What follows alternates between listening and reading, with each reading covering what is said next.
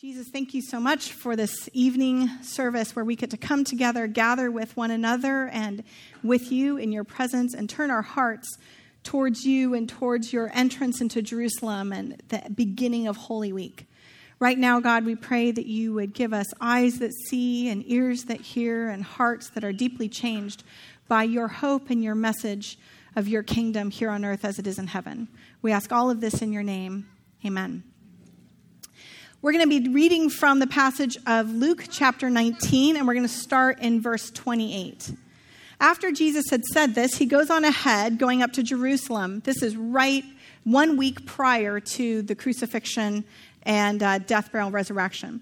So he's entering into Jerusalem. As he approaches Bethphage and Bethany at the hill called the Mount of Olives, he sent two of his disciples ahead, saying to them, Go to the village ahead of you, and as you enter it, you'll find a colt tied there, which no one has ever ridden. Untie it and bring it here. And if anyone asks you, Why are you untying it? say, The Lord needs it. Those who were sent ahead went and found it just as he had told them. And as they were untying the colt, its owners asked them, Why are you untying the colt? They replied, The Lord needs it. They brought it to Jesus, threw their cloaks on the colt, and put Jesus on it. And he, as he went along, people spread their cloaks on the road. When he came near the place where the road goes down the Mount of Olives, the whole crowd of disciples began joyfully to praise God in loud voices for all the miracles they had seen. Blessed is the King who comes in the name of the Lord, peace in heaven and glory in the highest. Now, some of the Pharisees in the crowd said to Jesus, Teacher, rebuke your disciples. I tell you, he replied, if they keep quiet, the stones will cry out. Let's end our reading right there for now, and we'll go through the story a little bit and try to unpack what's happening. so, we call this day Palm Sunday. And Junior wonderfully joked that it's Palm Sunday, but it's, it's actually over the palm branches, right? Which, when the Israelites entered the land of Israel, they were promised seven species or varieties to be in the land. This is in the book of Deuteronomy, which we'll be preaching through next. And when they arrive, one of those plants that'll be promised is the date palm. And so there's these palm trees, palm branches all over. Now, today, this morning in Jerusalem, um, and they're about 10 hours ahead of us, so now it's their nighttime, but this morning in Jerusalem, this is what this scene looked like. Thousands and thousands and thousands of Christian pilgrims come from all over the world to celebrate Palm Sunday, and they gather up at the top of Mount Olives and they process down towards the Temple Mount, just like Jesus and the disciples did 2,000 years ago. Now, I grew up in a liturgical church, a Lutheran church, where Palm Sunday was my favorite holiday. And the reason why was because in the Lutheran church, for 40 days of Lent prior to today, you are not allowed to say an Alleluia or a Hosanna. It's 40 days of preparation for the death, burial, and resurrection of Jesus. But when Palm Sunday comes, you get to let loose with the hosannas. So somehow, I didn't even know that growing up, but I internalized it. And I remembered, you know, going for Ash Wednesday and getting the ashes on our forehead and preparing ourselves. And then on Palm Sunday, everybody was outside the church, welcoming everybody in as you'd arrive. There'd be palm branches there. We'd make little crosses with our palm leaves, and everyone would be shouting, like, Hosanna in the highest. And I just loved this holiday. We didn't get extra treats. I just loved it. It was so fun.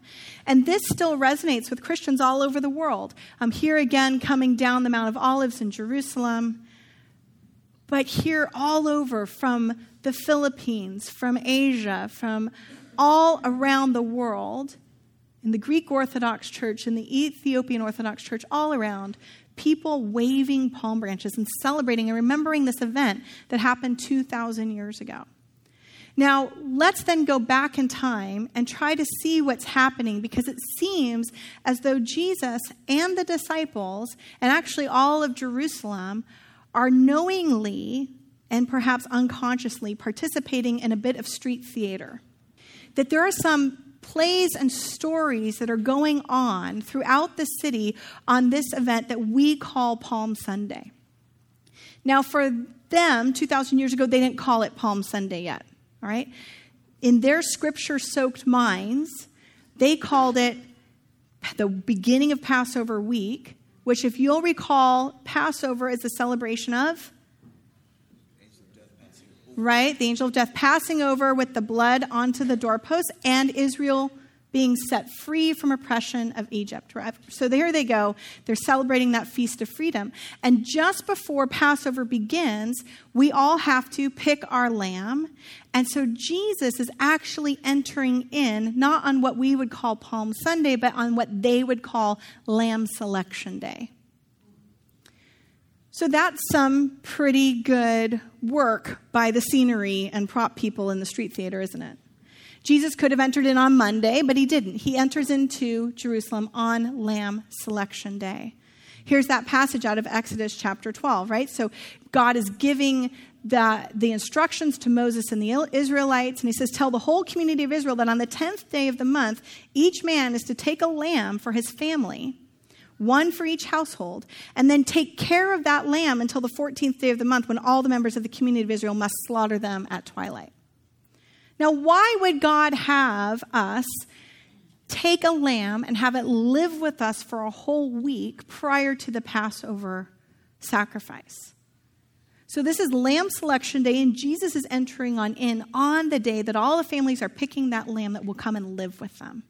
I mean, I have a little kid, right? So I can imagine that we're going to pick the cutest one and we're going to be like, don't name it, don't name it, oh my gosh, right? and it's going to be rough and tough. And then we're going to have to see what that sacrifice looks like just a few days later, right?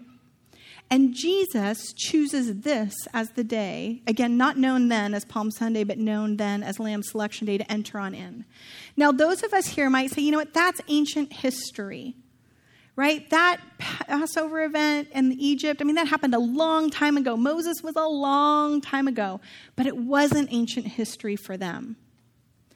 And so they're participating in this beautiful piece of street theater of like, what day should we come on in? And how should that look? And then as the crowd starts to chant, they start to, according to John chapter 12, say, Hosanna. They take palm branches and with go out to meet him shouting, Hosanna, Hosanna, Hoshana, Hoshana, blessed is he who comes in the name of the Lord. Blessed is the King of Israel. Now, why that cry? And growing up, nobody ever told me what it meant, right? It just, I always thought it was like, yay, God, right? Hosanna, praise God, right? I mean, nobody tells you Bible words. Right? It took me a long time, I'm embarrassed to say. I think high school, I figured out Corinth was a place.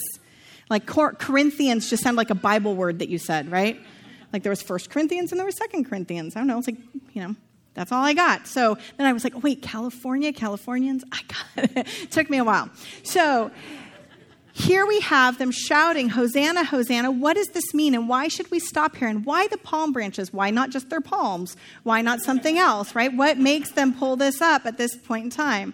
So here we go back again to maybe a little bit of street theater that's happening. You see, not long before the time of Jesus, around 175 to 164 BCE, there's this horrible guy that rules Antiochus Epiphanes IV. Now, he was terrible. He did horrible things. He ordered extreme taxes. We've talked about this guy a lot. Like, th- this guy was awful to the Jews. He, hel- he appointed Hellenized Jews as the high priest. Like, the guy's name's Jason. That doesn't sound like, you know, somebody from the line of Aaron, so we don't like that guy. Um, of their own choosing, to the highest bidder, right? They, they are now holding the priest's clothes. Like, if you want to pay the most money, you can be these people. He plunders the temple in 169 BCE. They really, the Jews really don't like this guy. But then we get these false rumors of him dying in 168 BC, and we have a party, and we're really excited about the fact that this guy died, but then he didn't really die. And so he comes back in 167 BCE, and he does horrible things. He erects a statue of Zeus in the temple, he sacrifices a pig, he forbids the Sabbath, he forbids the keeping of kosher, he forbids the festivals, he forbids circumcision, he forbids the study of the Torah.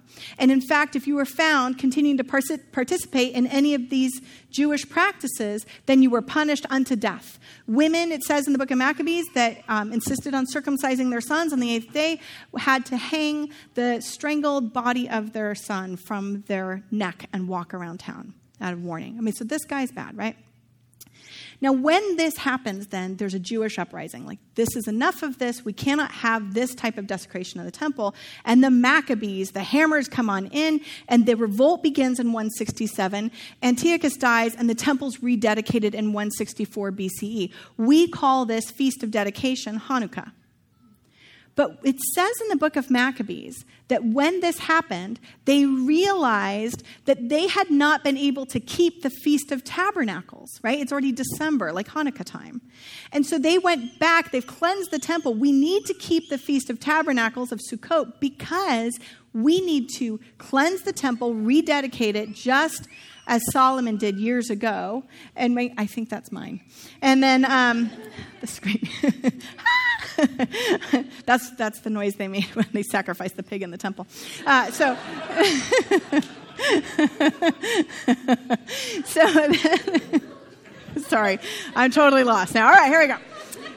So the Feast of Tabernacles has not been celebrated. When Solomon dedicated the temple years before, he dedicated during the Feast of Tabernacles. And during that time, we remember that we dwell in temporary dwellings in Egypt, but also that we need to pray for God to send rain. And in those instructions, God says, grab palm branches and shake them joyfully before me for these eight days. So the Maccabees, realizing that they've missed the holiday, but they don't want to disobey God, go back and sort of grab all the symbols and practices of the holiday and yes, it's December, but you know what? That bad guy was here in October, so we're going to celebrate it now. So here's what it says in 2 Maccabees 10. They kept the eight days with gladness, as in the Feast of Tabernacles, remembering that not long before they had held the Feast of Sukkot, when as they wandered in the mountains and dens like beasts. And therefore they bare branches and fair boughs and palms also, and sang psalms unto him that had given them good success in cleansing his place, cleansing the temple. So, the symbol of the palm branch, which had always been attached to entering into the land and God's many blessings, as well as send us rain and God's going to provide for us and all of that, also became known then for the Maccabees and for the Jews following as a symbol of revolt and victory, similar to any other patriotic symbol you can think of, right? So, that when you when you go in your neighborhood for Fourth of July and you see everybody putting out flags, when people would put out palm branches, has that same kind of patriotic feeling. So when they start to pick up palm branches, and this is a picture of Sukkot today for the Jewish people at the Western Wall in Jerusalem. And look, they're waving palm branches just like we do, but just several months later, right? And so when they wave those palm branches, that is a picture of victory of having our own space back, that we are under self rule again, and that God has kicked out the oppressors, that horrible Antiochus Epiphanes, he's gone, and God has put us into self rule. But unfortunately, just after the Jews have self rule for a while, not long following, the Romans come. And we might say to ourselves, listen, you know what? This is ancient history. But it wasn't ancient history for them, nor was it ancient history for Rome. Because it was just in 63 BCE that Pompey, who had been fighting pirates, arg, comes and sacks Jerusalem, taking advantage of a civil war between the Jewish brothers who were leading, and sacks Jerusalem, and now Rome is in charge. Now, when Rome is in charge, they like to do this thing called Pax Romana, which basically means we're going to keep the peace, but we're in charge of you. And so we will let you have your temple, but we're going to only give, again, the high priesthood and the leadership to those that we like. We're going to give it to the highest bidder. Uh, we're going to hold your priestly clothes for you every night so that you have to check them out real, just completely, in complete humiliation every morning, turn him back into us in the evening. Right? We're going to appoint a king over you who's not going to be Jewish, who's not going to be of the line of David. His name's going to be Herod, and he's going to have a brutal rule. So all of that is there. So Rome now is in charge, and this is the time of when it says in the beginning of the Gospel of Luke, in the time of Herod, king of Judea, there was a priest named Zachariah, right? This is what Jesus is born into that Rome is in charge. And when Caesar comes in, Caesar doesn't just say, Hey, I'm in charge for a little while. He starts putting on the coins things like, I am the high priest and I am the divine Son of God. So now Rome is the new oppressor. And now here we are at the festival, the Freedom Festival of Passover. We are crying out for freedom. Rome is in charge, and we start to shout, Hosanna. Hosanna, which means save, please. Hosanna, please. The provocative impact of cries of help, accompanied by palm waving, would call to mind the Maccabean deliverance two centuries earlier, a powerful appeal calculated to incite the oppressed and alarm the oppressors. So, up on that mountain, as Jesus and the disciples start to come in, people start to, on Lamb Selection Day, during the Festival of Freedom, people start to shout, Save, please. Save now. And they start to wave the branches that are attached to that type of freedom movement. Now, if you're Rome, and you've said, yes, you can have your temple, but we're going to build this really high fortress right on the outside called the Antonia Fortress so that we can sit in it and look down at you as you worship and remind you who's in charge. If you're Rome and you're here, there's the Antonia Fortress, and right where we would be standing looking down is the Mount of Olives, you can hear the crowd coming. And as we, as the Roman soldiers, would look up at the Mount of Olives and see that crowd coming, you're thinking, oh boy, here comes trouble. We already are an edge. It's already the Freedom Festival when these Jews think that they can be in charge. This happens every year, right? And now they've got some Messiah figure that they're following, and now they're starting to pick up their patriotic symbols that they've put on coins to talk about their self rule, and they've started to wave them and they've started to chant, Save now, save, please. This is the king. This is the one. He is the king. Now, we might say that's ancient history, but it was an ancient history for the Romans, and it was not ancient history for the people that were in Jerusalem that day. All of these images are going to be grabbed a hold of in this entire parade and display and procession down into this place. Now, there's one other piece.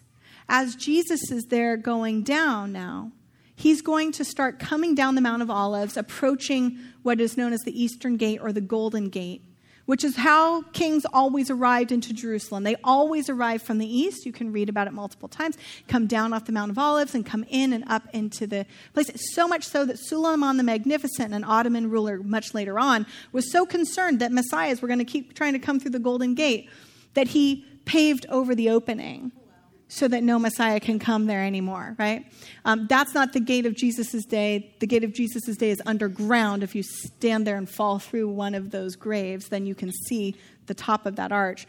But it was the gate of Suleiman's day, and it was still known as the Eastern Gate and the Golden Gate. So let's pave that over so no Messiah can come that way. So here's Jesus up on the Mount of Olives. He's coming down the route that all the kings are supposed to come down, and he's approaching this gate. And as he approaches Jerusalem, he sees the city, it says in Luke, and he wept over it if you, even you, had only known on this day what would bring you peace. But now it is hidden from your eyes. The days will come upon you when your enemies will build an embankment against you and encircle you and hem you in on every side. They will dash you to the ground you and your children within these walls. They will not leave one stone on another because you did not recognize the time of God's coming to you. We didn't do the weeping part growing up. We only did the hosannas, which I always just thought meant like sort of yay Jesus. When Jesus is coming down in the midst of this huge parade, in the midst of people grabbing hold of these symbols and making these shouts, something in this moment, maybe it's that he knows what will come in 70 AD, that there will be the massive destruction of the temple in Jerusalem by the Romans. But what else would cause him to weep? There is a church there that I love and I don't go into many churches because we're always like in the ancient times, but this church I always stop in. It remembers Jesus weeping. It's built to look like a teardrop. And as you go inside, there's this window where right in front is this communion altar. And looking through, you can see the Temple Mount just behind it. And there's something about this that that always deeply moves me to think that as everyone else is celebrating, as the disciples are celebrating, as everyone's anticipating a king entering in who's now going to finally get these Romans out of here, kick everybody out, let's do the thing we need to do. Hosanna, Hosanna, let's go with this thing. And Jesus stops and weeps. Weeps because they do not know the time of God's coming. They seem to have grabbed hold of all of these symbols that are about an earthly fight, an earthly deliverance, something that's going to come with power and with bloodshed. But as Jesus has gotten on this colt, now mind you, it is not a horse like Pilate and the Romans will come in on in anticipation of this festival. He gets on this lowly colt and we read that passage from Zechariah 9 9. You know, rejoice greatly, daughter Zion. Shout, daughter Jerusalem. See, your king comes to you, righteous and victorious, lowly and riding on a donkey, on a colt, the foal of a donkey. Zechariah writes these words um, just after the 586 Babylonian exile and then return back. And he's, he's trying to give some prophetic and, in many ways, some apocalyptic literature type words that are going to encourage the people. And we might go, yes, this is amazing. And he's seeing how, how Judah will come back home, how Israel will come back home even after exile. He has this incredible vision. We might say, well, that's ancient history that happened a long time, but let's read the next couple of verses of what Zechariah says. Just after that, I will take away the chariots from Ephraim and the war horses from Jerusalem, and the battle bow will be broken. He will proclaim peace to the nations. His rule will extend from sea to sea and from the river to the ends of the earth. And as for you, because of the blood of my covenant with you, I will free your prisoners from the waterless pit. Return to your fortress, you prisoners of hope. Even now I announce that I will restore twice as much to you. This picture of a king on a donkey is not a king on a war horse, it's a king who comes and brings peace. But instead, they pick up their arms and they are ready to go to battle. And this is what causes Jesus to weep, perhaps. Jerusalem, Jerusalem, you don't know. This is not the way my kingdom comes. So I'd like to leave us with a few questions. Who is this king that we beg to save us? Is he the king of our own making, the king of our own imagination, the king that will only heed our demands? Who is this king? Who is this king of glory? Who is he? Because as Jesus enters into Jerusalem at the beginning of what we're going to call Holy Week or Passion Week, Jesus is calling all of us to see who he is and what he is about. And his empire and his power and his rule is not going to come with bloodshed. In fact, this Holy Week, this Passion Week, Jesus' full heart and his full kingdom is on display, as it has been his entire ministry. And he's starting to teach us again and again, and we'll see it as he washes feet, as he heals, as he brings close the marginalized. We're going to start to understand that Jesus' kingdom comes with sacrifice and with love and with mercy. That Jesus' kingdom comes with the cross that it comes with the demand for laying down our lives, following in his example, and not coming against the oppressor the way that we might be most prone to, and thereby becoming the very thing we hate, right? But instead, starting to see that this kingdom Jesus invites us to is different. It lasts. It's the one that says to all of the systems of oppression, be they Romans or Persians or I don't know, racism, white supremacy, injustice, death, the grave, homophobia, whatever it is, unjust systems of wealth and brutality in this world a lack of concern for one another, a lack of concern for where we live, for how we live. All of those systems that we all participate in day by day, minute by minute, many of us without even knowing, all of those, Jesus comes and Jesus' kingdom stands to all of those systems of oppression and says, No more, we will stop all of this. Jesus' kingdom calls us to participate in his new power and kingdom, which is a laying down of our life for one another. And through it, we find resurrection. That when we stand at the grave, we will find resurrection. That there's hope here. And it's not going to come by making one more oppressor go away and one more kingdom because another will just fill its spot. Right? It's by, it's by coming and saying, okay, your kingdom here on earth as it is in heaven. So, my prayer for us today is that this week we'll just continue to ask ourselves the question who is this Jesus? And how is it that he's calling us to live? And what is it that he's doing that we might be invited into and participate in with him? How might we start to see more of this deliverance? The cry is correct, isn't it? We all need to be saved. It's okay to shout, Save us, please every Palm Sunday. We need deliverance, but it won't come with the sword. It's going to come through the laying down of our life. I'd like to invite us to the table now, invite the worship team up. If you would like to continue to say yes to Jesus, to participate in that covenant of his blood, we would like to invite you to the table for communion. For in the night in which he was betrayed, our Lord Jesus took the bread, blessed and broke it, giving it to his disciples, saying, Take, eat. This is my body, given for you. Do this in remembrance of me. And likewise, after supper, he took the cup, gave thanks, and gave it to them, saying, Drink this, all of you. This is my blood of the new covenant, which is shed for you and for many for the forgiveness of sins. Do this as often as you drink it in remembrance of me. And as you feel led, you're welcome to the table.